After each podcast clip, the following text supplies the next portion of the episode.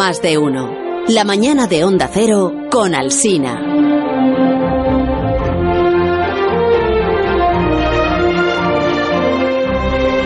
Vamos a seguir hablando de electrodomésticos, pero ahora eh, es- espaciales, ¿no? Que también los hay.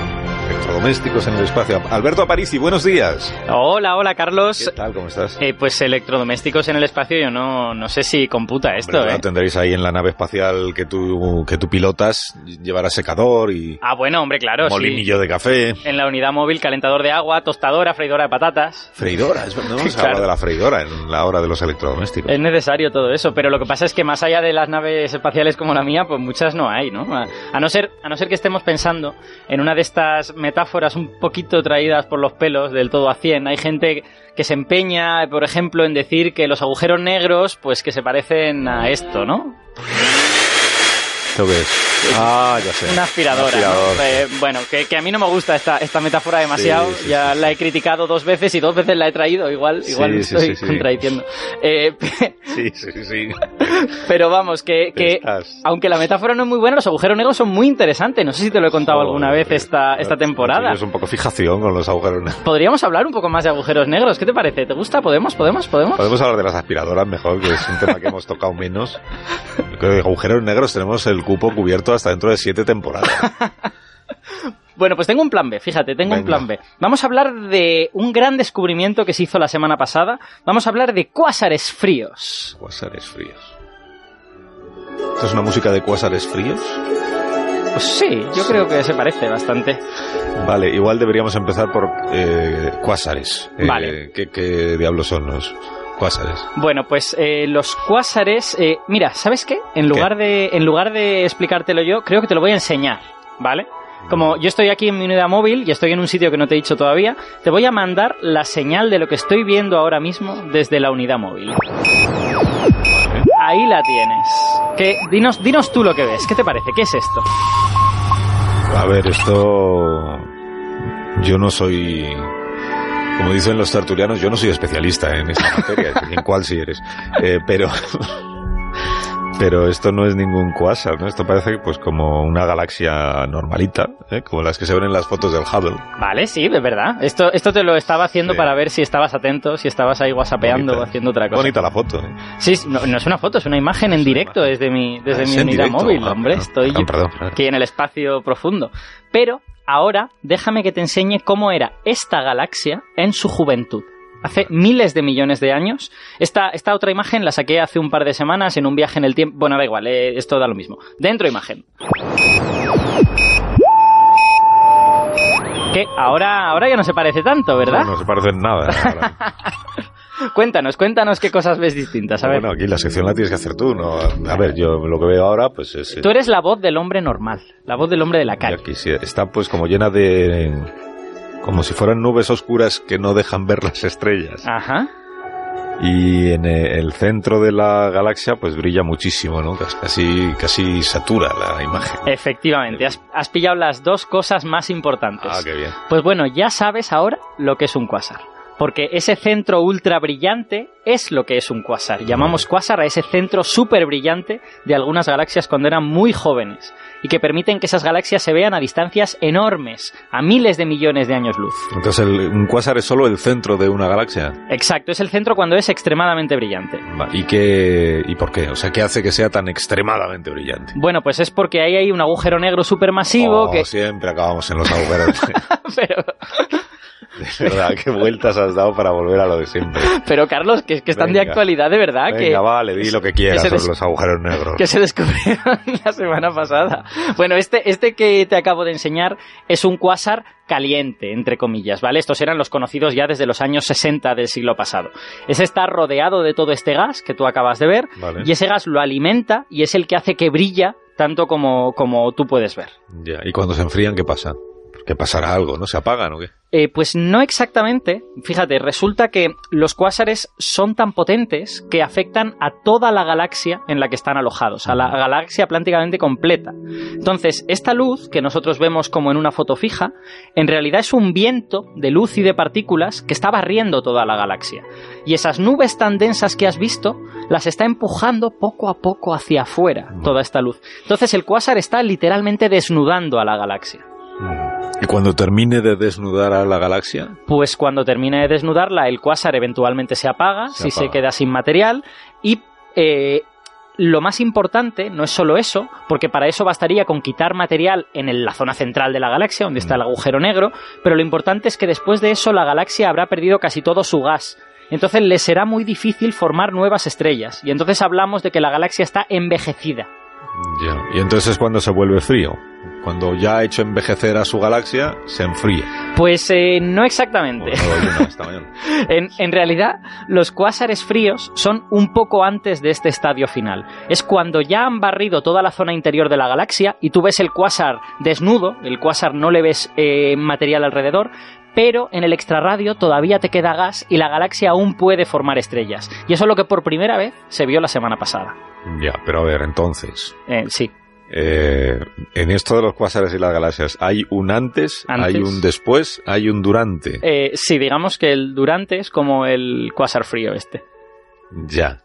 ¿Y tú no tendrías a mano un astrofísico canario, por ejemplo, que que pudiera explicar las cosas? Ya, sabes que somos aquí muy de recurrir al comodín del astrofísico, Sí. como si fuera un asistente virtual o una Alexa o un Mari- una Mari Carmen. Que, Bueno. que nos pueda ayudar un poco a entender todo esto. Pues hoy, eh, Canario, no he encontrado ninguno, Ah, ¿no? pero creo que te va a interesar mucho porque nos está escuchando nuestro invitado es del otro lado del mundo, desde Australia. Anda. Aquí estamos por la mañana, allí por la tarde. Él es Ángel López Sánchez, que es astrónomo en el Observatorio Astronómico Australiano, y de hecho ahora mismo le pillamos con su electrodoméstico personal porque está preparándose para manejar el telescopio, no sé si lo tiene ya apuntando a algún sitio. Hola, qué interesante. Eh, Ángel López Sánchez, buenos días. Hola, ¿qué tal? Muy buenas noches. Buenas noches. Buenas noches para ti. Buenas noches. ¿Y qué estás haciendo ahora mismo? O sea, ¿cómo esto de preparar eh, el telescopio para empezar, dice Aparici, a trastear con él? ¿Qué es lo que vas a hacer con el telescopio? Cuéntame. Bueno, en verdad llevo trasteando con el telescopio 5 o 6 horas hasta que lo hemos tenido preparado para empezar las observaciones ahora una hora o así. Ah, Así que eh, la verdad que llevamos ya mucho mucho lío con eso y nada, pues estamos ahora mismo observando galaxias pequeñitas en, en- en el cielo del sur.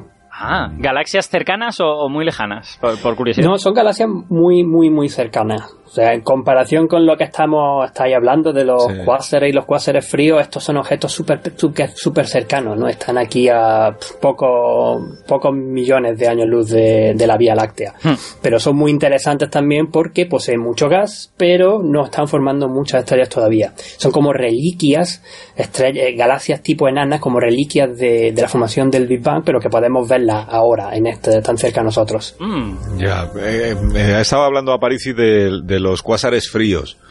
Eh, ¿Significa que hay cuásares que no son fríos, o sea, que son, por ejemplo, normales? O, o- ¿Y en qué se diferencian Claro, unos lo- de otros? Los que son normales, los que siempre hemos entendido como cuásares, aunque en verdad hay un montón de subdivisiones también para cuásares, eh, son sobre todo estos monstruos que tienen estos agujeros negros supermasivos en su centro y que debido a su gran actividad pues tienen un disco de acreción a su alrededor formando que, que- que es lo que emite gran cantidad de luz y por eso bueno no se llaman de, de- calientes pero sí es verdad que se haga mucha mucha temperatura por toda esta gran ah, actividad del agujero negro central supermasivo de, de ellas Sí, reconozco que la notación de cuásar caliente me la he medio inventado. Es, es la de, es la de frío la que, la que de verdad alguien ha pronunciado. Oye, ¿y los cuásares se terminan apagando siempre, eh, Ángel? O sea, tienen eh, fecha de, de caducidad, obsolescencia programada. Por supuesto, porque al fin y al cabo, y estos los vemos sobre todo en el universo distante, porque es donde había más cantidad de gas, de gas difuso, que es lo que al final va a formar una galaxia, va a formar también pues las estrellas de una galaxia y el- la caída del gas en las partes del centro donde está este monstruo, que es el super agujero, super- un agujero negro supermasivo, es lo que va a activar el cuásar. Pero conforme el gas se va acabando, poco a poco pues van pasando algunos procesos como los que ha estado contando Alberto, mm. que termina haciendo que el cuásar desaparezca.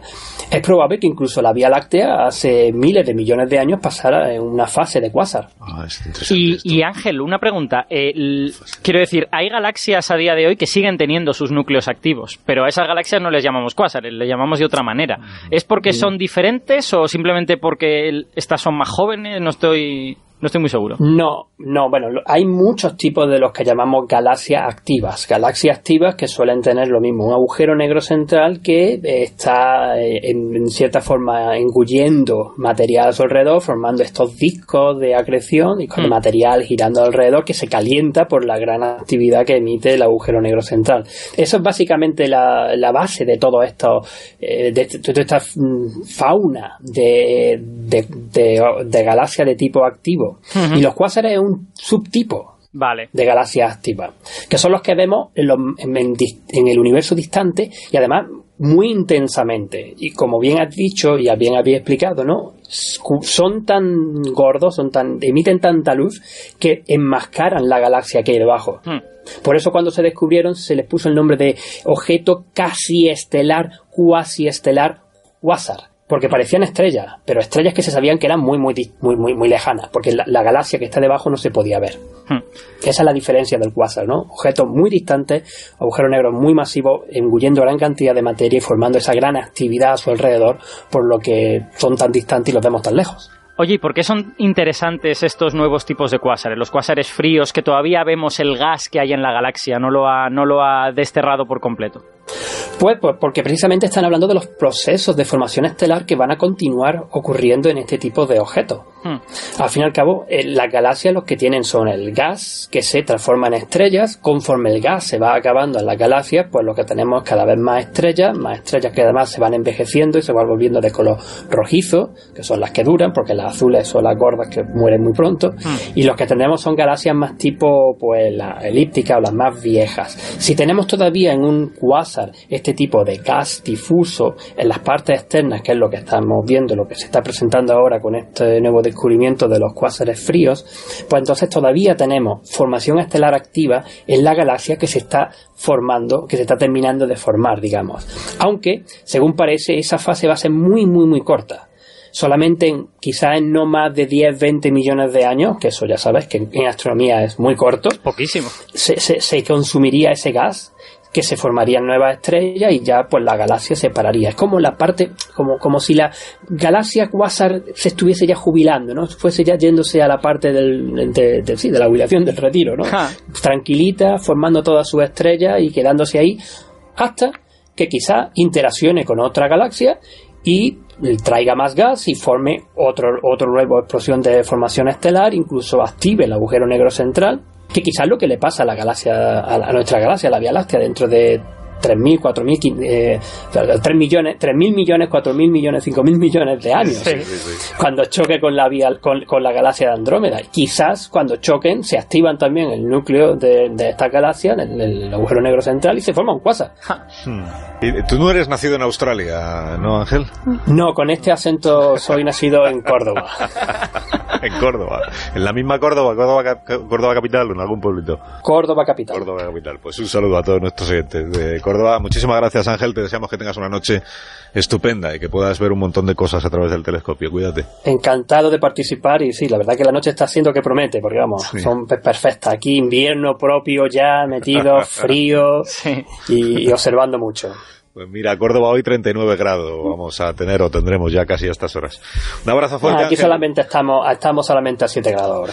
Oh, ¡Qué diferencia! Venga Ángel, un abrazo. Hasta luego, un saludo. Y la conexión con Australia, gracias Alberto Aparici, que tengas una eh, un, final de semana muy satisfactorio. Vale. Una buena tarde, te iba a decir, sí. Sí, no sé si preocuparme porque no sepas qué, qué desearme. No, pues te iba a decir una buena tarde y luego pensaba que con 40 grados igual muy buena no va a ser. Venga. Nunca se sabe. Hasta la semana que viene. Adiós, Alberto, 11 y 33, una hora menos en Canarias.